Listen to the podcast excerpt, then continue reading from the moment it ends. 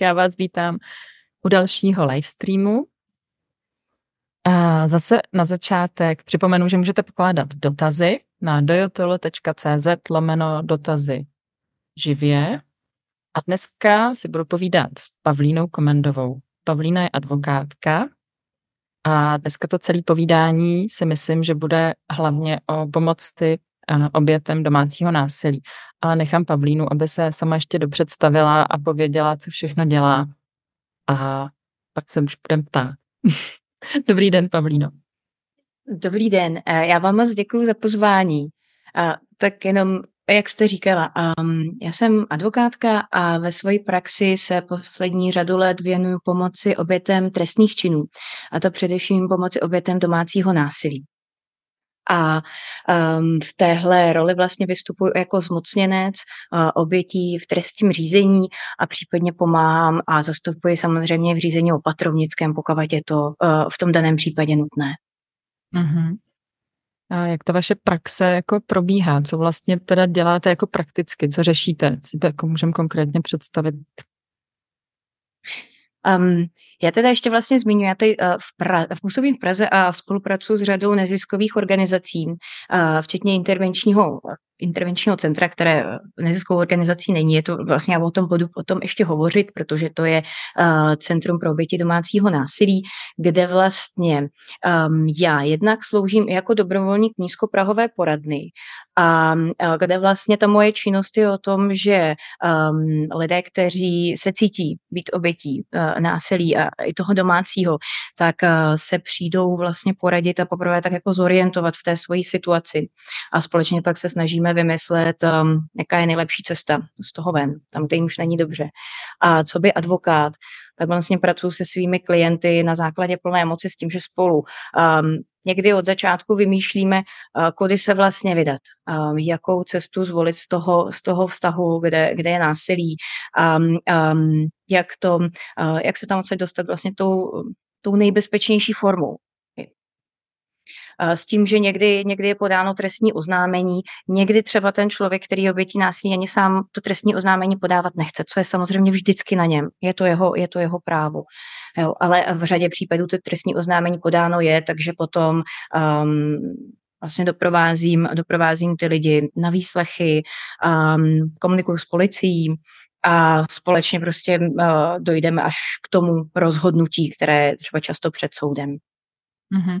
A to se týká teda dospělých anebo i dětí? Tohle se týká vlastně dospělých. Um, respektive, co se týče dětí, které v té domácnosti jsou, tak um, tam často probíhá opat, takzvané opatrovnické řízení. Takže jenom abych to vlastně vysvětlila, my tady máme takovou dvojkolejnost ve chvíli, kdy v té rodině jeden partnerů, uh, z partnerů se násilí dopouští, tak na jedné straně vlastně probíhá řízení trestní a na druhé straně řízení opatrovnické, které řeší pouze to, jaká bude vypadat péče o ty děti. Um, Samozřejmě musím říct, že z mojí praxe je tady, máme tady takový trochu systémový uh, problém, že to trestní řízení relativně dlouhé, to trvá třeba rok, rok a půl, uh, kdežto to řízení opatrovnické je v řádu měsíců. To znamená, že my vlastně um, jdeme do něčeho, kde není prokázáno úplně, že to násilí, násilí proběhlo, ale samozřejmě i to opatrovnický soud to musí brát v úvahu, protože už je třeba podáno trestní oznámení, proběhlo vykázání, jsou tam nějaké další doprovodné informace o tom, že v té rodině uh, nebylo, nebylo všechno v pořádku. Mm-hmm. No já věřím, že to musí být hrozně náročný pro ty, většinou asi to bývají ženy, určitě se násilí dopouštějí třeba i ženy, zase nechci to jako generalizovat, ale většinou asi oběťmi bývají ženy a většinou ženy bývají i, ty, i třeba ekonomicky samozřejmě slabší, že jo, v té rodině. Takže to musí být nesmírně náročný vlastně pro ty ženy vůbec eh, jednak to jako přiznat, někomu to jako říct, protože věřím, že asi se v nich odehrává emocionálně velký souboj, jako určitě tam hraje pocity studu viny nějaký, ačkoliv to samozřejmě není založený na nějaký jako realitě, ale uh, vím, že ty ženy prostě často se cítí jako viny nebo se stydí vlastně za to, takže už jenom udělat ten první krok a vyhledat, jako někomu to vůbec říct, musí být hrozně náročný. Na tož pak jako jít na tu cestu teda toho, že od toho člověka jako od toho partnera odejde a, a ještě zároveň musí vlastně bojovat za ty děti a o ty děti, Uh, takže ty příběhy asi uh, musí být náročný, co řešíte. Jsou, velmi. V pod, jako je, jak jste správně řekla, těch uh, překážek pro tu nejčastěji, nejčastěji je to žena, uh, pro tu ženu nebo pro toho partnera, který v, tom, který v tomhle už se rozhodl nebýt. Těch překážek je řada. Um, my vlastně velice často, velice často i mapujeme to, že jsou, tam, že jsou tam ekonomické překážky, protože ve chvíli, kdy tam jsou děti, tak samozřejmě ten, ten, ten primární pečovatel má trochu limitované možnosti přístupu k financí, nemá takovou kariéru. Jo, řešíme, řešíme i otázky bydlení, kdy třeba do toho problému um, nebo do toho řešení zapojíme další, další možnosti sociálních služeb, jako jsou azylové domy a tak dále, protože někdy, někdy není prostě jako kam a za co. Jo. Um, I když ta žena jako je nesmírně statečná a prostě uh, sebere tu odvahu um, od, toho, od toho partnera odejít, tak je taky potřeba řešit tyhle praktické záležitosti. Takže v tom, um, v tom potom případně se jako nějakým způsobem takzvaně zasíťujeme, to znamená, uh, zkusíme sehnat další služby, které by v tomhle, v tomhle případě mohly pomoci. Samozřejmě jsou i ženy, které třeba tuhle překážku nemají, ale zase mají jiné. Jo, uh, mnohdy je tam i velký strach uh, z toho, z toho pachatele, protože už tam probíhá, probíhá tam závažné fyzické násilí, probíhají tam výhrušky, velice často od žen slyším, že vlastně se bojí um, i toho, že neustále slyší seberu ti děti, jestli mě opustíš. Mm-hmm. Jo, takže si vlastně i říkáme na rovinu, jak funguje tady opatrovnické řízení, že tahle výruška reálná není. Ale samozřejmě to, že nějakým způsobem budeme muset uh, řešit uh, kontakt toho člověka, byť se dopouštěl na svém partnerovi násilí, tak jeho kontakt s dětmi, to se, to se řeší v každém případě. Těch institutů, jak to zabezpečit, je řada.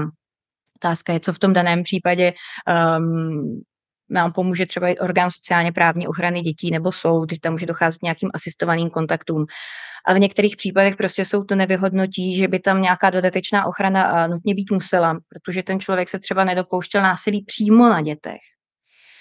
A tak jsou tam prostě relativně běžné kontakty o víkendu nebo i, nebo i častější.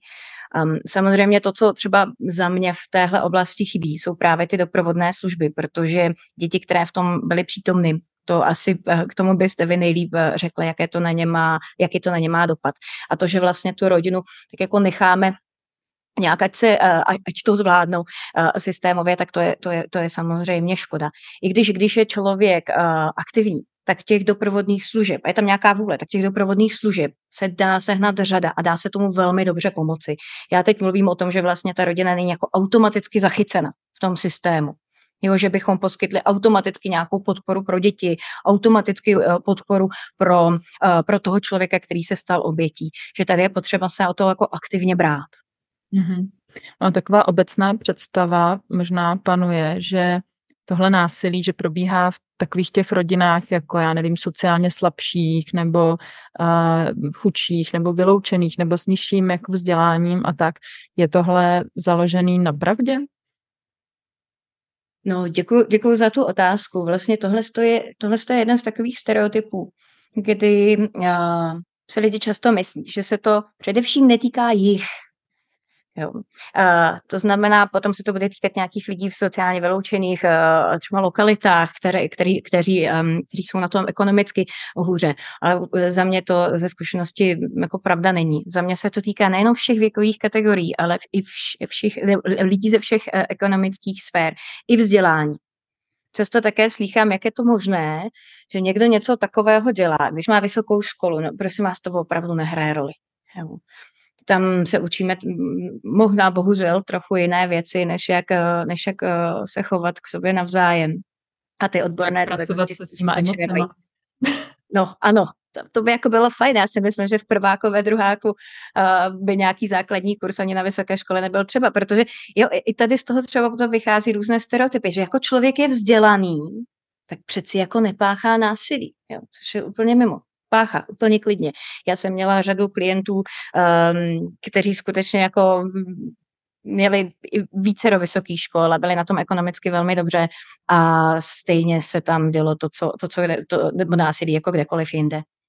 A mhm. bavíme se třeba ale i o lidech jako různých věkových kategoriích, protože uh, děje se to mezi lidmi, kterým je 20, i mezi lidmi, kterým je prostě 75, 80. Mm-hmm. Má to zase svoje specifika, ale skutečně se to jako dotýká, dotýká se to všech věkových kategorií a opravdu všech těch sociálních skupin a bublin, které, s kterými se můžeme potkat. Mm-hmm. A pojí se to třeba s nějakýma závislostma, ať už je to alkohol nebo drogy nebo závislost nějakého jako jiného typu, je tam tohle spojení? Přemýšlím, jestli jako, já, já v téhle otázce vlastně můžu trochu spekulovat. Já jsem právník, já vám můžu říct, jaká je moje, jaká je moje zkušenost. A uh, přiznám se, že až tolik jsem toho nezaznamenal že by tam nutně byla i nějaká závislost. Samozřejmě ve spoustě případech je a potom se to pomě- eh, pochopitelně jako nezlepšuje. Um, to, to, se, to, co se v té domácnosti děje. Jako uh, ve chvíli, kdy je někdo schopný ublížit svému partnerovi a k tomu se jako, k tomu se jako napije, tak to, to jako nepomáhá. Jo, ale, ale zároveň musím říct, že tam nutně vždy nějaká závislost nebyla. Že ty lidi jako fungovali v tom běžném životě, ti, kteří, ti, kteří se toho násilí dopouštěli, tak v tom běžném životě mohli fungovat, ale úplně, úplně normálně. Zároveň uh, jsou často součástí úplně běžných jako sociálních uh, skupin a vazeb, takže uh, často je to pro okolí té rodiny vzdálenější a někdy i to blížší jako velké překvapení když se o tom začne mluvit a začne se najednou, uh, najednou začne jako takzvaně jít ven to co, to, co se za těmi zavřenými dveřmi toho bytu nebo domu děje. Mm-hmm. Dá se říct eh, nějaký procento, v kolika rodinách se nás, nebo takhle. Možná nejdřív bychom si měli definovat, co to vlastně je to násilí té rodině, co vlastně všechno to je a potom v jakým procentu rodin se vlastně to odehrává. No, já jsem za poslední dobu jsem slyšela ohromné množství uh, definicí, co je vlastně násilí. Pak co je to násilí domácí, a se vlastně nad tím jako zamýšlím. Jo. Já tady mám, jako jednu jsem si pro dnešek poznamenala, že je to vlastně nějaké použití síly nebo její hrozby proto, abych já přinutila někoho jiného, aby něco udělal nebo neudělal. A to je, pardon, to je takové typické no, vlastně. No, že jo. Jako ono, když to takhle řekneme, tak se najednou dostaneme um, ano, do řady jiných pozic, než jako to, co normálně nazýváme násilím jo, respektive je to poziční. No. Ale já se vždycky jako trochu bráním se do, tohohle, do téhle sféry jako pustit, protože prostě na to, na to nemám svoji odbornost. Takže já vlastně se tak podělím to, co já vnímám i z těch odborných kruhů, o čem vlastně často debatujeme. A, takže to je jedna, jedna věc, je vlastně samotná definice toho násilí. A to domácí násilí, to, co je vlastně, jako to specifikum je tedy, že se to děje doma mezi partnery, anebo mezigeneračně. To je taky jako velký fenomén. A e, je to, jsou, ty útoky jsou opakované. Může mít spousta forem, o těch si, o těch si popovídáme. A zároveň to, co je jakoby jeden z nejdůležitějších e, vlastně aspektů, je, že my v té, mezi těmi partnery vlastně vidíme jasné role. My víme, kdo je ten nahoře a kdo je ten dole. My tam vnímáme tu asymetrii. Jo. A takhle vlastně uh, jako oddělujeme domácí násilí od takzvané té italské domácnosti, jo, že se lidi hádají. Ale oni, oni, um, oni si můžou poměrně dost ubližovat, ale zároveň tam není ten jeden, který je dole a ten druhý, který je nahoře. Takhle to mají prostě vždycky rozvrstvené. Mm-hmm. Jo, takže už se můžeme setkat s tímhle, jako s velice, s vysoce konfliktním soužitím, kdy tam může docházet jako k fyzickému napadání, ale to samo o sobě nutně nemusí právě splňovat ten nutný znak domácího násilí. Jo, kde, kde to, to základní je, že ten jeden partner prostě to má takzvaně v rukách. Mm-hmm. Jo, a ten druhý nějak se v tom snaží pohybovat, nějak se v tom snaží, nějak se v tom snaží přežít. A co se týče těch forem, tak vlastně to, to nejmarkantnější, to, o čem se nejvíce hovoří, je to násilí fyzické. Um, kdy dochází um, k různým formám bytí, tahání za vlasy, strkání. Jo, já, já vždycky jako, nebo často za mnou přijdou klientky a říkají, uh, a do mě strčil. Jo, a já říkám, jako, co to znamená?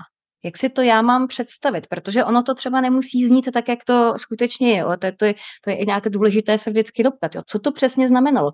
Jo? Protože strčit někdo do vás, může vás takhle jako maličko posune, v podstatě, když to řeknu, anebo strčí tak, že prostě ten člověk jako letí přes celou místnost a zastaví se zády o zeď, jo? která byla předtím tři metry za ním. A to je samozřejmě něco úplně jiného taky. Jo, co se týče té závažnosti.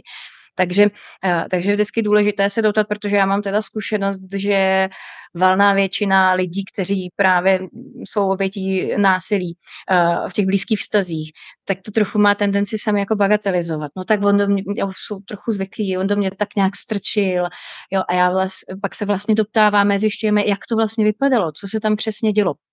No, zjistíme, že třeba ty útoky jako byly velice, velice agresivní a velmi závažné. Samozřejmě ten nejzávažnější následek je um, je vražda, tomu dneska říkáme femicida.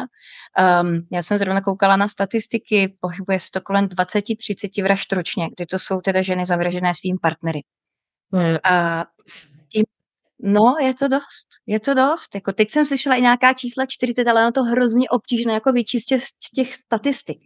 Takže tady bych poprosila, když tak za proměnutí, může se stát, že někdo přijde, že jich prostě 40 nebo že jich jako teďka 18, jo, ale pohybujeme se zhruba v těchto z těch nižších desítkách každý rok.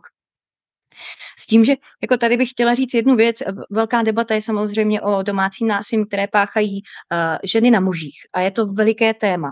Zároveň, co se týče těch nejzávažnějších uh, případů, které končí až vraždou, tam je to téměř vždy uh, je obětí žena.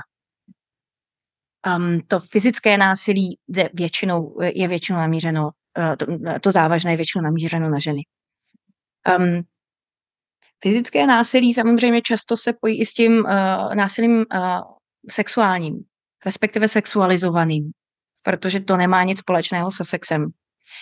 Um, jak se, um, jak se dnes vlastně už, uh, už jsme se dohodli, že je lepší neříkat tomu sexuální, protože sexuální máte pomůcky, jo, ne násilí. Um, to je, to je, jako, to je forma, která se většinou doplňuje s těmi, dal, nebo velice často doplňuje s těmi dalšími. Jo, kdy a zase z mojí zkušenosti ty lidé si to už jako ani neuvědomí, že oni prostě říkají běžně ne a, nikdo to neposlouchá.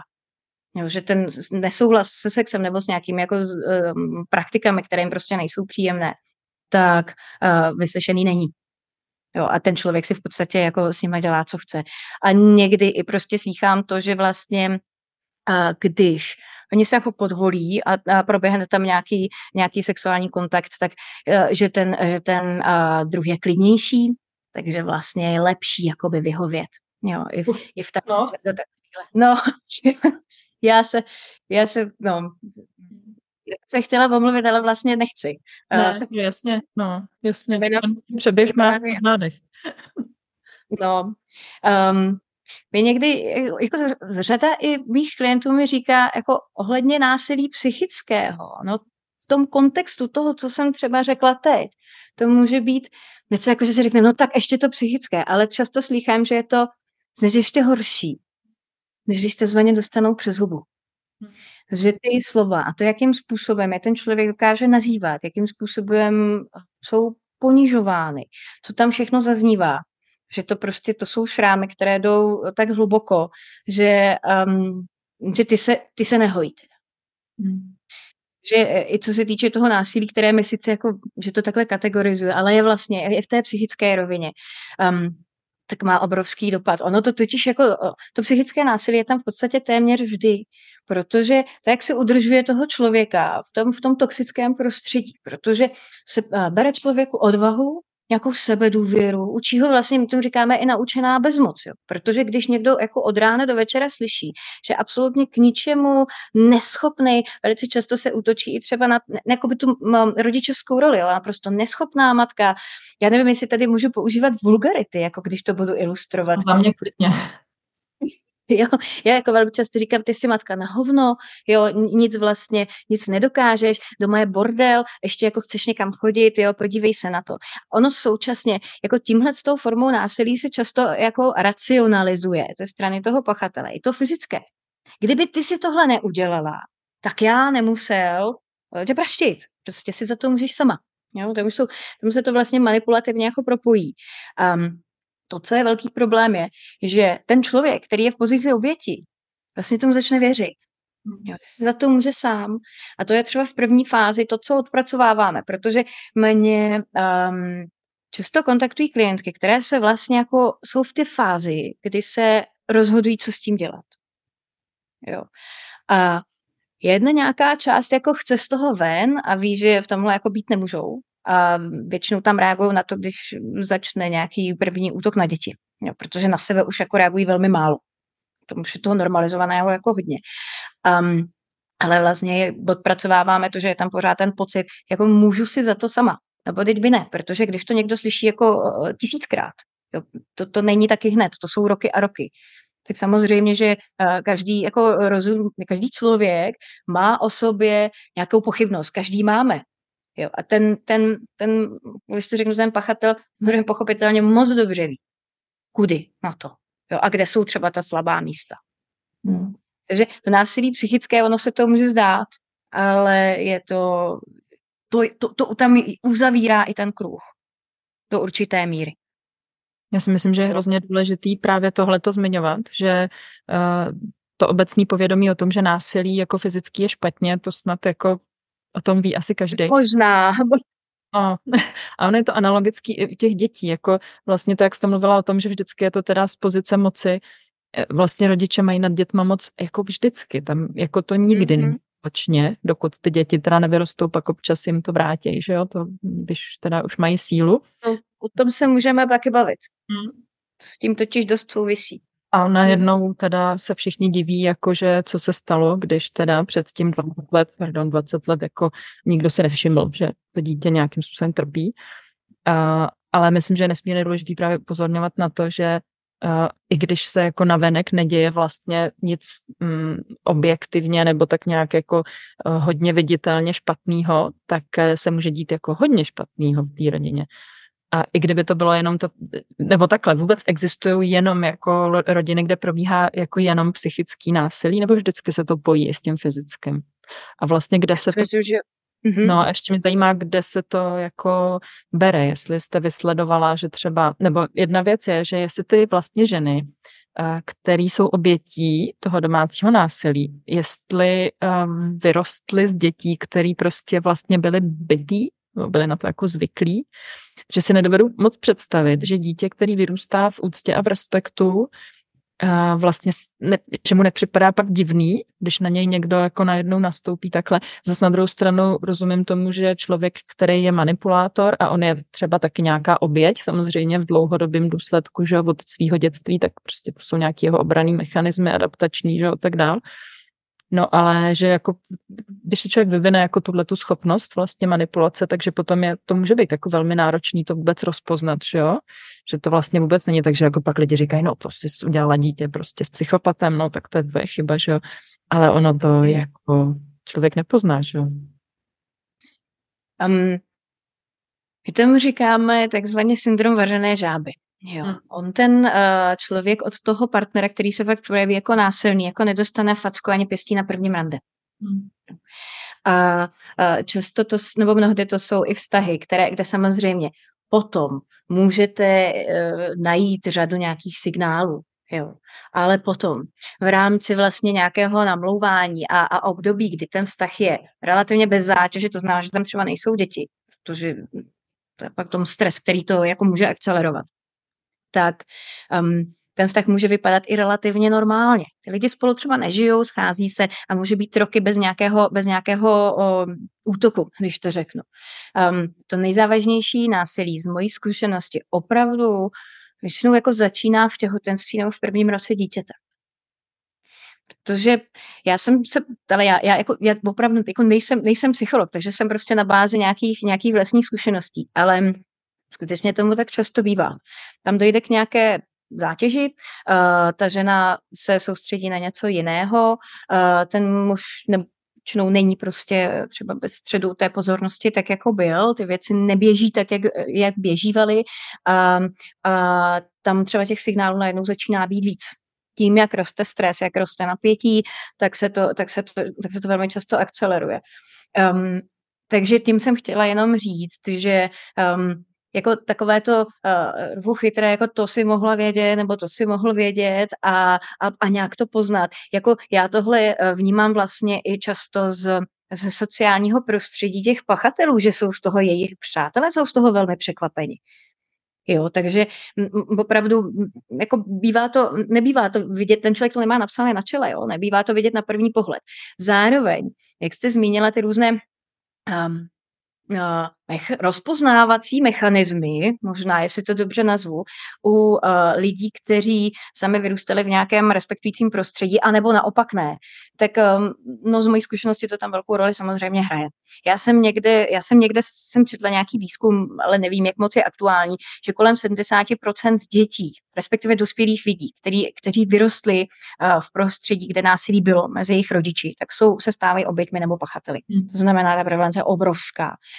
Um, uh, musím říct, že jako naprosto drtivá většina mých klientů uh, v dětství se s násilím jako ve své rodině setkali a ta normalizace tam do určité míry je. Samozřejmě jako ve chvíli, kdy v něčem uh, vyrůstám 15-20 let a, a do dneška třeba ty rodiče jsou spolu, takže je to jako v té rodině nebo v tom rodinném celém systému je to v podstatě něco jako relativně běžného, tak samozřejmě jako na ty věci nereaguju um, jako na nějakou red flag, jako červené tlačítko prostě.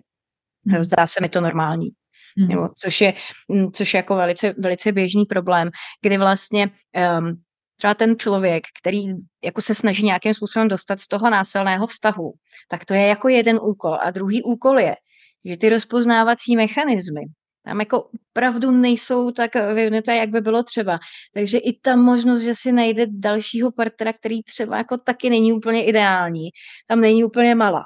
Jo. Hmm že mnohdy to jsou, mnohdy to jsou lidé, kteří prostě jdou z jednoho toxického vztahu do druhého, protože prostě vlastně nemají tam, jestli si to troufnu říct, jo, ale ten, ten, ten nějaký netoxický vzor v tom vztahu.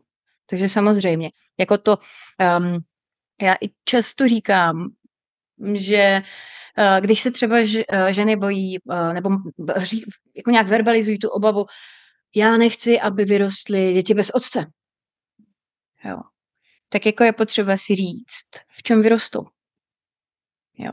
Jestli někdy není uh, lepší, když ta rodina není kompletní, protože pro někoho je to jako velmi důležité, aby ta rodina kompletní byla. Když ta rodina kompletní není, a když si radši jako v nějakém okamžiku řekneme všichni, že tohle prostě takhle se nedá žít a ten člověk se bere děti a odejde. Jo. Hmm. A za mě za mě jako můj osobní názor je to jedině dobře. Já, já, jsem jako zatím, já jsem nezjistila jediný důvod, který by byl skutečně relevantní, kde bych mohla jako eh, říct, ano, je dobrý nápad zůstat jako v násilném vztahu. Prostě nenašla, žádný. Jo, třeba mi jednou někdo řekne komedová, prostě to, tady, tady tohle si přehlídla a já řeknu, OK, tak možná máte pravdu, ale um, nevidím v tom benefit uh, pro toho partnera, který je obětí samozřejmě žádný, ale pro ty děti taky ne. Jo, hm. to, to, že tam ta rodina je kompletní, nebo že tam ten jeden partner, který je ekonomicky činný, jo, je schopen eh, je líp finančně zabezpečit, ale jako to není taky argument. Hm. Jo, tady ty možnosti uh, vždycky se nějaké najdou, pokud ty ekonomické zdroje nejsou. Vždycky se najdou. Něco se prostě najde i v tom, um, i v tom podporném sektoru. Jo, není důvod v tom zůstávat. Setkáváte se i s případy, že teda tam v té rodině je jenom nebo jenom v úvozovkách psychický násilí, anebo vždycky se to pojí s tím fyzickým tak?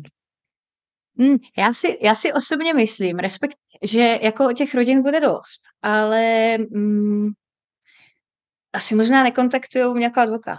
Tam je to jako ještě víc jako normalizovaný asi, že jo? Nebo jako ještě víc je to jako něco, co vlastně není špatně.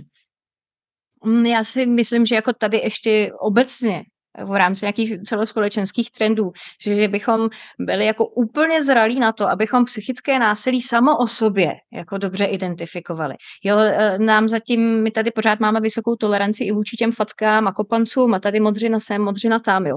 Na tož pak, e, kdyby jsme vyhodnocovali jako domácí násilí, že někdo někomu řekne, že je neschopná nebo neschopný. No opakovaně. I když jako já jsem zažila i případ, kde to bylo jako tak závažný, že, No to psychi, ten, ten psychický teror a naprostá izolace, jo, kdy ten člověk fakt jako nemohl zbytu a zároveň tam fakt teda jako k fyzickému násilí nedocházelo, ale je to výjimečný. Mm-hmm. Ty případy určitě jsou, ale tam ta, vlastně ta, ta míra nebo mm, mm, toho, jak na to reagujeme, je prostě ještě nižší. Takže ve, ve své praxi se s tím za stolik nesetkávám, i když si myslím, že to bylo jako velmi běžné. Mm-hmm. A tady možná k tomu ještě řeknu, jak jsem říkala, že vlastně to fyzické násilí, eh, to nejzávažnější, je převážně se ženám. Uh, tak uh, když se bavíme třeba o násilí na mužích, tak to má spíše tyhle formy. Ty, mm, psychické nějaké deptání, případně nějaká, nějaké jako tendence k sociální izolaci, je, je, je trochu jiné. Ženy prostě zas tak často fyzicky násilné nebývají. Samozřejmě taky jsou případy, ale není to, není to, ta četnost zdaleka není taková. Ono pak možná mm, se můžete setkat i s případy, kdy vlastně ta žena jako toho může tak vlastně vytočí, že je schopná ho takovým způsobem jako dostat do takového stavu, že on vlastně třeba fyzicky napadne hmm. A kolikrát ta běžná, nebo tak bychom jako si řekli, no tak my to jako chápem, že vlastně eh, že vlastně se jako nechal vytočit a, a pak je jako, jak, jak se potom jako rozhoduje, kdo vlastně je ten vyník, nebo no. Tak já si, jako myslím si, že eh, ve vztahu, který prostě je netoxický a zároveň se tam stane nějaká takováhle epizoda, tak asi jednak um, se nám nestane každý, dvakrát do týdne, že jo. Jo, protože um, tam jako těžko, já vždycky říkám, zkuste mi vysvětlit, tak když se bavím o tom, že by někdo někoho vyprovokoval, motivaci k tomu, abych jako dvakrát eh, do týdne prostě jo, tady se válala v krvi. Jo. To prostě, a to taky občas bývá. Jo, um, takže já, jako, já co z toho provokace, já jsem na ně maličko háklivá, protože to je um, to je jako stereotypní argument drtivé většiny pachatelů jo, vyprovokovala. Když už teda jako skutečně byli jako, přistiženi nebo nějakým způsobem bylo zdokumentováno, že tam došlo jako opravdu fyzickému napadení, tak je tam ten argument provokace nebo toho, že se ten člověk jako jenom bránil. Samozřejmě jako v rámci vyšetřování nebo prověřování toho, jestli se jedná o trest, samotný trestný čin, tak um, jedním z těch prvků je tak nějaká to opakování a dlouhodobost a zároveň se prostě vyslýchají se sousedi, um, řešíme tam, že jako historicky někdo třeba pomohl i tomu člověku nafotit nějaká zranění jo, a dokládá se to různou, různými formama komunikace. V podstatě cokoliv je k dispozici, co by, uh, co by um, mohlo sloužit jako důkazy pro policii, že se to skutečně dělo. Jo, výjezdy policie, prostě opakované velmi běžně. Jo. Mm, jako zároveň, když se, když se lidi dostanou do nějakého jako nějaké hádky, kde dojde k, k fyzickému napadení, jako pokud je to nějaká jednorázová záležitost, asi nemusíme hovořit nutně hned o domácím násilí, protože tam ta asymetrie nemusí být a ta asymetrie je prostě základní, základní rozpoznávací prvek. Jo, a ten člověk, který z toho druhého má strach, ho fakt neprovokuje. Mm-hmm. To se nestane. A jaký jsou teda ty důvody těch eh, lidí, co jsou násilní v tom vztahu? Proč to jako dělají? Hm, to je otázka za milion. um, tak jako já si dovolím spekulovat. Um, samozřejmě je to prostě soubor nějakých, může to být soubory vzorců, které si od někud přinesli, může to být nějaká emoční nestabilita, pravděpodobně jako samozřejmě kombinace všeho možného. Jo. Ale to, že ten člověk jako není v pořádku po té své vlastní stránce, jako rozhodně, rozhodně takhle, ty důvody jsou vnitřní, ty důvody nejsou vnější. Jo? Nebo možná kdysi vnější byly, jo? když ten člověk zažíval násilí sám ve svém životě. Ale teď jsou vnitřní. Jo, a to je taky věc, kterou třeba probíráme někdy s klienty, protože oni říkají, no tak kdybych já udělala jako tohle jinak, tak jsem tomu mohla předejít. Nemohla. Já už jsem slyšela tolik jako absurdních uh, odůvodnění, proč došlo k nějakému napadení.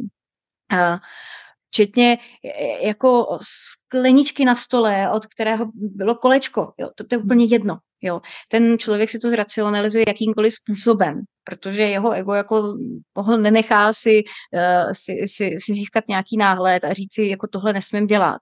Ale, ale samozřejmě racionalizuje, proč je v pořádku, že to dělám. Jo. Ale ten, ten, ta akce, to, to, to násilí není reakcí na toho člověka. To je akcí sama o sobě, která se dodatečně odůvodňuje. Jo. Takže nedělají to proto, že ten člověk, ten jejich partner dělá něco špatně. Dělají to proto, že oni se nějak cítí a neumí s tím pracovat. A je to, teď jsem se zamyslela, zapomněla jsem další otázku, že mi to rezonovalo ten v hlavě celou dobu, no to nevadí, asi vzpomenu. um, no, chtěla jste něco dodat? hmm, um, přemýšlím uh, vlastně k té, jako je, jestli se jako já nevím vždycky, jestli se můžu jako vyjadřovat k té partnerské dynamice, ale uh, tady je vlastně něco, co vy jste už říkala na začátku, jo, že je tam hodně studů a že je tam hodně pocitu viny. Protože naprosto drtivá většina lidí, kteří jsou v roli té oběti, tak vlastně hledají primárně vinu u sebe. To slyším pořád. Hmm. Jo. Kdybych já něco, kdybych já tady tohle, tak já asi nejsem dost. Jo. Kdybych se víc teda asi snažila. Jo. Nebo otázka, jako, co mám dělat, aby to bylo jako lepší. Já říkám, no, pirulky tady nemáme. Hmm. Hmm. Aby to bylo lepší, tak to prostě chvilku bude horší, protože samozřejmě um, řešení té situace a, a ukončení toho vztahu je jako nesmírně obtížný. Chce to obrovské množství odvahy, ale spousta lidí je má, já jsem vždycky na ně hrozně pyšná. Um, ale nejde udělat nic, aby to bylo lepší. My toho člověka prostě nezměníme. Jo. Já jsem slyšela krásnou větu nedávno na jedné konferenci, že jediný, kdo může zastavit násilí, je jeho pachatel. Hmm. A za mě teda někdy policie, samozřejmě. Hmm. Jo, ale nezastaví to ten druhý. Hmm. A řekla byste, mně to zní, že je to jako hodně o tom, jestli, ten, jestli ten, ta oběť, jestli má dostatečnou sebehodnotu, anebo nemá, jestli je dostatečně jakoby sebevědomá na to, aby si řekla, tohle jako mi přece nesmí nikdo dělat. Což zase se dostáváme k tomu dětství, že jo, a výchově a tak, mm. nějak to jako mm. připadá jasný, že vlastně to tak jako je. Pocit sebehodnoty většiny lidí, s kterým se, už pracuji já, jako je, to není dobře, jo. protože um, uh, to, je, to je samozřejmě důsledkem toho samotného soužití, toho, co tam probíhá. Jo, to, to, to, to, to, to, ten, jestli ta sebehodnota byla nějakým způsobem narušená, tak tohle pro ní devastující. Jo. Um, já musím říct, že z mojí zkušenosti většinou uh, ženy před, eh, reagují na to, když eh, se násilí začne uh, projevovat i vůči dětem. Uh-huh. Oni většinou jako na sebe už tak často nereagují, což mě strašně mrzí, protože prostě opravdu jako to, to, to co oni snášejí od partnera, už jako berou mm, velice často jako normu, což je strašné. Jo. Um, někdy, za to jsem taky velmi ráda, když třeba nějakým způsobem zafunguje jejich nejbližší okolí, kamarádka, kolegyně v práci, vidí to, vidí modřiny, vidí něco, jo, a aspoň je tam takový to, hele, v tomhle nebuď. Já ti zkusím třeba aspoň někoho najít, kam by se, se mohla jít, uh, kam by se, se mohla jít poradit. Jo, ale, ale většinou tam je ten impuls, nebo ve velkém množství případů je tam ten impuls, kdy to násilí jako opravdu na dětech a tam už vlastně, tam už vyhraje ten rodičovský, ten, ten rodičovský půl, říká, to, to já nemůžu dopustit. Hmm. A to je, to, je, to je to, co je um, to, co je tím, tím hybným momentem. No. Um, jako zároveň si myslím, že i že i třeba to, že my nejsme úplně jako společnost moc jako, jako citliví na to, co se děje okolo nás a zároveň také jako spousta lidí říká, já se to jako nechci plíst. Jo. jo I třeba lidi, jako když bydlí v bytě, v, v panelácích, tam všechno slyšíte. Samozřejmě, že se to ví, jako my, když potom vyslýcháme sousedy, tak většina sousedů pochopitelně ví, že tam slyší křik, že je tam něco divného, ale vlastně nikdo neví, jestli jako má tu sousedku, nebo případně i toho souseda, jako říct, jestli se něco děje. Um, za mě, uh, myslím si, že tím nikdo nic neskazí, když se zeptá, jestli je všechno v pořádku a když má odvod, tak klidně říct, hele, včera tam byl slyšet hluk, jako jste v pořádku? Nebyste potřeboval, potřebovala s něčím pomoct, jo, tak si klidně jako můžete ozvat. Um, Druhá věc je, že možná tady ještě v tuhle chvíli není ani tak jako rozšířená informace o dostupnosti nějaké pomoci. Jo, že ty lidi se v tom cítí strašně, ale strašně sami. A ty překážky vidí prostě jednu za druhou a mají pocit, že je před nimi obrovská zeď, která je jako nepřekonatelná, včetně i těch ekonomických věcí, včetně strachu z toho, jestli jim třeba ten člověk neublíží, jak to bude s dětma a tak dále, a vlastně nemají informace. A já jim vždycky říkám, jako opravdu, když se do toho chcete pustit, vy na to vůbec nemusíte být sami. Jo, je tady i řada organizací, které prostě uh, nízkoprahově pomáhají, pomáhají zdarma. Jo, je to třeba Bílý kruh bezpečí, jako, který, který provozuje nízkopraho, nízkoprahové poradny pro celé republice, je tam non-stop linka um, a dá se vlastně zavolat anonymně a třeba to probrat tu situaci jen tak zevrubně, přijít případně se, se poradit s právníkem, s psychologem jo, a zorientovat se v tom, že vlastně tím se může snížit ta obava z té změny, protože to je, to je jako velice důležitý. Hmm. A funguje dobře nějaká ochrana těch obětí potom, když teda ta oběť odejde, tak eh, naprosto rozumím tomu, že se prostě bojí, že někde za rohem si na ní počká ten partner. No, eh, v těch nejzávažnějších případech, eh, kdy eh, je už podáno i trestní oznámení a vlastně docházelo tam jako k velmi závažným, k závažným útokům, tak tam můžou být podle stupně vlastně té nebezpečnosti a vyhodnocené nebezpečnosti toho pachatele, tak tam může ten člověk dostat nějakou formu krátkodobé policejní ochrany ehm, a tak dále. Řeší se různé bezpečnostní plány. Jo. Ono s tou bezpečností je to, jako, je to vždycky otázka. My si ji probíráme hned na začátku, aby jsme si třeba zmapovali, jako jestli od toho člověka, samozřejmě nikdy to nemůže říct na 100%, jo, ale jestli od toho člověka spíše hrozí, že skutečně jako bude velmi naštvaný, určitě jako není, když už tam třeba nějaké útoky velké byly, jako dobré si popovídat o konci vztahu jako v kuchyni, jo. Hmm. jo sami. To je blbě, jo. Ještě je tam spousta, jako, a ono, ono mi se smějem, ale ono opravdu, ty, ty možnosti jsou blízko, jo, najednou. Um, a je fajn prostě zvolit nějaké neutrální místo. Někdy, když je to jako velmi závažné, tak se prostě uh, dohodneme, že tam bude jenom SMS. Samozřejmě řešíme v případě společného bydlení spíš jako fyzicky to zajistit. Jo, protože um, policie jako člověka v drtivé většině případů, jako pokud to není něco úplně jako na první pohled život ohrožujícího, tak ho nevezme a, a, a nepošle do nějakého, na nějaké utajené bydliště. Ale zároveň my třeba v některých případech jako uh, ta uh, utajené asilové domy můžeme využívat. Jo, taky to provozuje, uh, provozují to různé neziskové organizace a je možné vlastně odejít na nějaké utajené bydliště na nějakou dobu, jo, což je super, protože ve chvíli, kdy tam kdy tam ten, kdy ten partner jako avizoval, že se s tím nesmíří a skutečně se chová způsobem, který jako zbuzuje jako opravdu veliké obavy, tak tohle, to, by, tohle to může být řešení. Jo, takže zase je to v těch intencích toho, že nějaké možnosti tady jsou systémové, ale pokud nejde využít třeba to oficiálně tu policejní ochranu, tak pořád jsou tady nějaké asilové domy. Jako někdy je úplně nejjednodušší um, odjet prostě pryč za kamarádkou, za někým z rodiny. Určitě v tom jako nebýt sám. Jo, samozřejmě řešíme, a to je důležité říct, jako pokud tam jsou společné děti, tak um, odjet bez slova i s dětmi někam pryč z bytu prostě nebývá uh, orgánem sociálně právní ochrany dětí hodnoceno dobře. Jo. Hm. Takže je násilí. Přestože v té rodině je hm. násilí, tak stejně hm. Jako, ono je to taky těžký, jo, protože ten, ta sociálka to vlastně jako neví. Tam není rozhodnuto, Jo, někdo to nezjistil, někdo něco nahlásil, jsou tady nějaké kusé informace. Teď pro ně jako obtížné vlastně uh, rozhodovat, jestli to tak bylo nebo ne, protože tady máme rodičovská práva. Jo, takže jako je to obtížné. Je, je, to třeba situace, kdy teda eh, se, eh, se klientka rozhoduje, jestli odejít z toho společného bydliště um, a s dětmi, tak je dobré prostě v první fázi uh, to prokonzultovat na orgánu sociálně právní ochrany dětí, vlastně tu situaci celou popsat, říct, ale tohle se děje, já mám strach o sebe, mám strach o děti a, a teď to potřebuju nějak řešit. Jo, aby o tom věděli, aby prostě bylo, bylo, bylo jasné, že to že je to skutečně jako situace, která, která je, kterou je nutné takhle řešit jo, a předjednat. Ideálně, ideálně. Mm-hmm. Jsem si vzpomněla na otázku.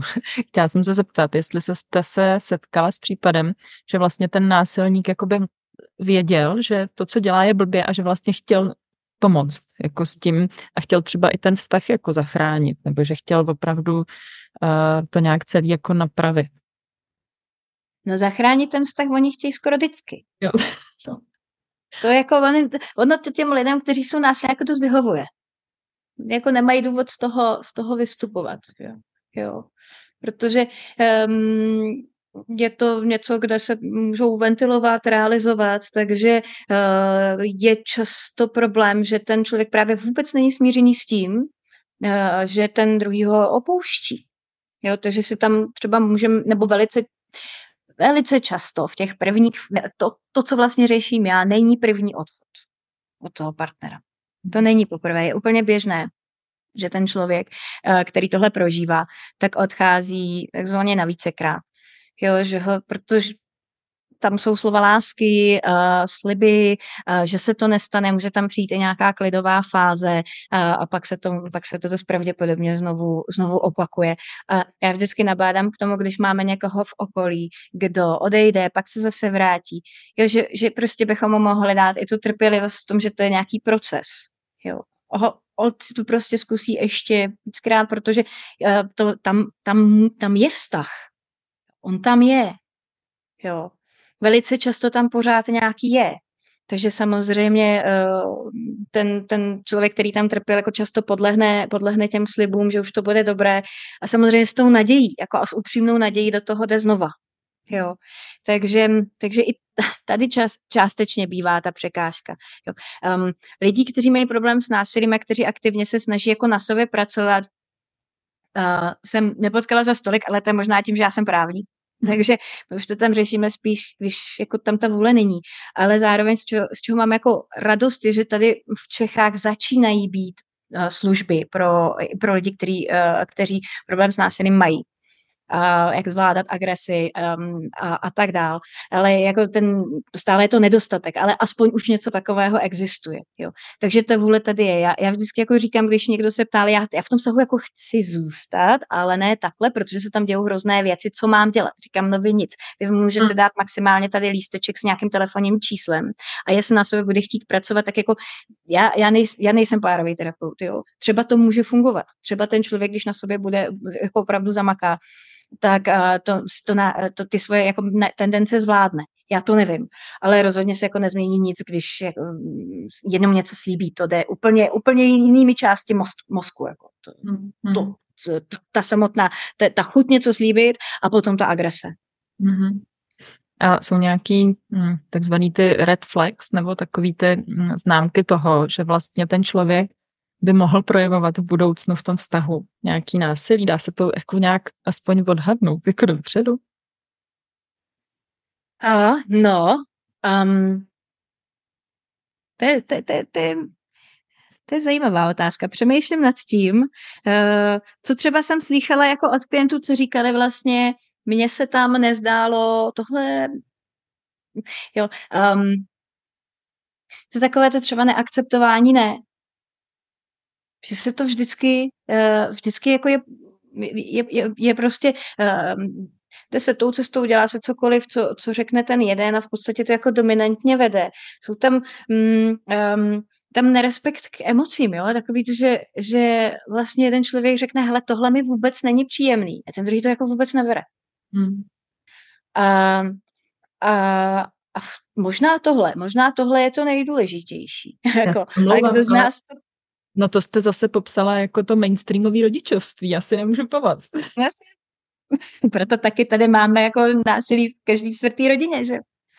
No, tak to prosím Janí vystřihni. Tady ten jako do sestřihu to dáme na ty sociály. To, myslím, že to je jako věta, která, nebo těch našich pár vět, který vyjadřují jako všechno. Jako ten mezigenerační přenos. Tam, co si budeme povídat, jo. Já mám, mám i setkáváme se s případy, kdy um, ty rodiče, mezi kterými prostě, kteří měli násilný vztah, tak zůstali spolu, nějak to prostě jako tam, no, nikam, to, nikam to nevyzrálo do nějakého, do nějakého odchodu. No a ty děti třeba zůstaly bydlet s nima, dneska jsou dospělí a ta agresivita se otočila vůči těm rodičům, protože to je prostě nějaká forma komunikace. Jo. A je to velmi, jako, um, pro mě je to třeba jako hodně i těžký, protože se můžeme setkat eh, s obětí e, násilí domácího, to je taky mezigeneračně taky domácí, jo, což je nějaký senior, je nám hrozně líto, eh, ze strany svého syna třeba. No, a ono, když se potom podíváme pod to, tak se jenom otočily role. Hmm. Jo. Samozřejmě není to tak vždy, jo, jako mezigenerační násilí je opravdu jako náročný problém, ale setkala jsem se i s tímhle. Jo. Může to tak být. Takže ehm, no, jak jste, jak jste se ptala, no, na, co, na, co, na co vlastně reagovat? No? Um, já, když jsem vlastně hovořila o tom, že i ten násilný člověk reaguje na sebe, tak si myslím, že nejlepší jako je reagovat taky na sebe, i v té druhé roli. Jo, a být vlastně citlivý k tomu, že já mám nějaké potřeby, tomu člověku se snažím říkat, ona to jako nereaguje, anebo mi to vymlouvá. Jo. Jo, takové, já si myslím, že v těch prvních fázích s tím se asi setkal ledas kdo. Takové to vymlouvání emocí, jo, to je tady takový národní sport, já se cítím špatně, ale necítíš. Jo. Nebo co z toho děláš drama, jo. A vlastně tam jako se takhle snižuje ta míra té citlivosti sama vůči sobě, kdy my jako předtím víme naprosto jasně, co nechcem. A najednou to spochybňováno do tak daleko a tak často, že vlastně člověk už ani neví, co chce a nechce.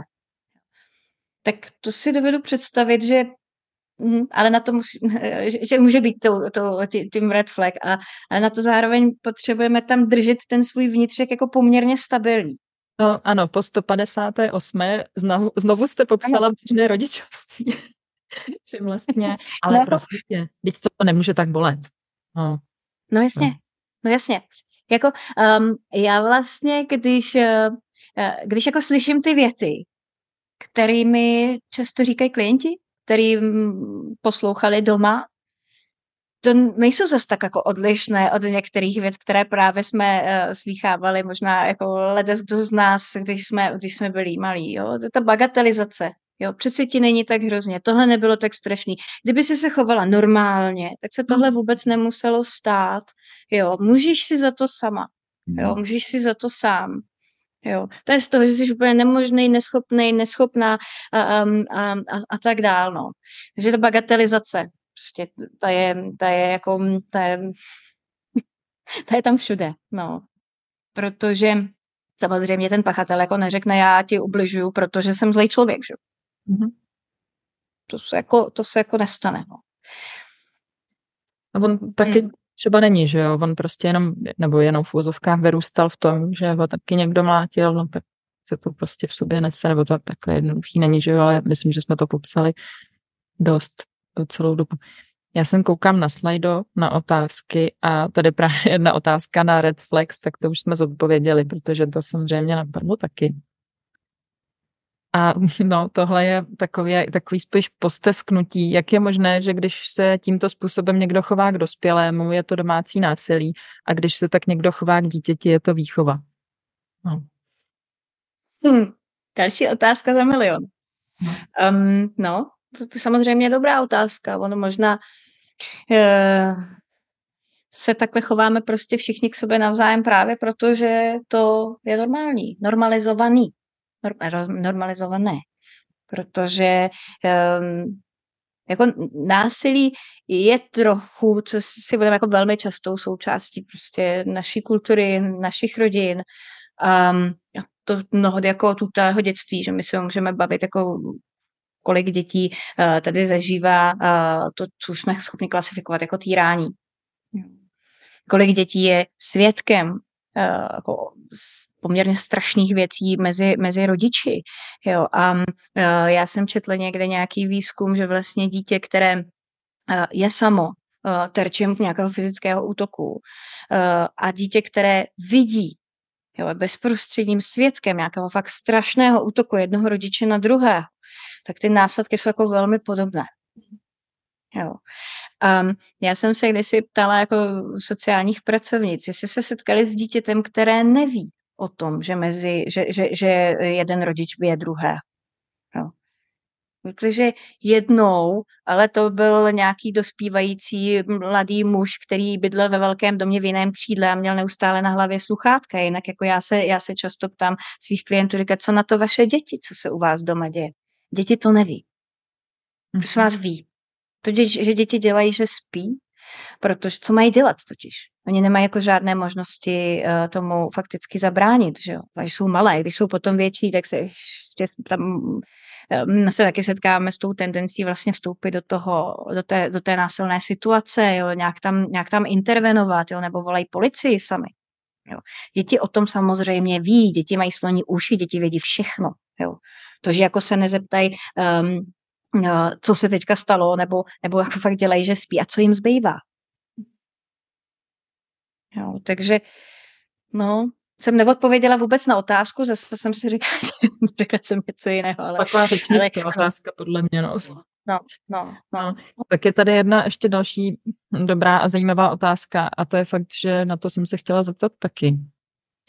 Uh, nebo vlastně nevím, jak tu otázku jako položit, jo, ale vím, že spousta žen má vlastně strach eh, jít do toho rozvodu nebo rozchodu s tím partnerem, protože má hrůzu z toho, že jako u nás vlastně není úplně mm, jakože výchovný násilí braný jako násilí vůči tomu dítěti a to dítě vlastně je velmi často nařízená nějaká střídavka. A ty ženy se bojí, a často právem, že ten druhý par- otec nebo prostě mm-hmm. partner, co no, je no. oběť, tak se bojí, že ten partner, který není, který je násilník, že bude vlastně to dítě, tomu dítěti ubližovat a že ona ho vlastně třeba, nebo on uh, jakoby ztratí to dítě. Já vím, že když je jako to násilí jako hmm. Tak tam jako je to asi jako jasný, jo, jenomže... Tam, tam už zasáhne i systém, no. No, jako jak jsme se bavili o tom, že často to psychické násilí je jako kolikrát stejně tak hrozný, nebo někdy i horší než eh, to fyzický, tak tam jako vůbec eh, tohle přece ten soud jako neřeší, neřeší. A kolikrát ten partner, ten násilník, eh, když je schopný manipulátor, tak vlastně dosáhne třeba i toho, že to dítě je mu svěřený do péče. Jako těch případů jsou prostě stovky. Já nevím, jak to máte vy ve svojí, no já těch příběhů prostě čtu mnoho takových. Hmm, hmm, hmm, hmm. No, um, to, že vyloženě se tomu uh, násilnému partnerovi svěří děti do péče, já jsem se s tím osobně, osobně jako sama nesetkala, um, asi to vyloučit nejde prostě v nějakých jako um, extra případech, ale není to něco, co, co by jako byl standard, jo. Um, to, že tam je nějaká forma, uh, to, že je tam nějaká forma péče i střídavé někdy, nebo, nebo takové ten um, no, poměrně častější, než, než je jako jednou, víkend jednou za 14 dnů, to je pravda. Uh, to bývá. Um, zároveň uh, jako u řady těch lidí, kteří prostě byli násilní ve chvíli, kdy se to celé otevře, tak jako ta tendence uh, v tom pokračovat je spíš nižší než vyšší. Jo, a zase jako s nějakou um, nebo s, nějakým, s nějakými hranicemi, jo, někde to může být nebezpečné, vždycky potřeba jako popovídat si i s odborníkem, jestli tady je nějaký strach, tak to rozhodně prokonzultovat, jo. Ale um, takhle, za mě, rozumím tomu té obavě, jo, ten člověk pořád je prostě uh, rodičem těch dětí. Jo, takže ho z života uh, vymazat nejde, ani těch dětí ale za mě je prostě nejhorší je zůstat tam. Tak toto celé znormalizujeme.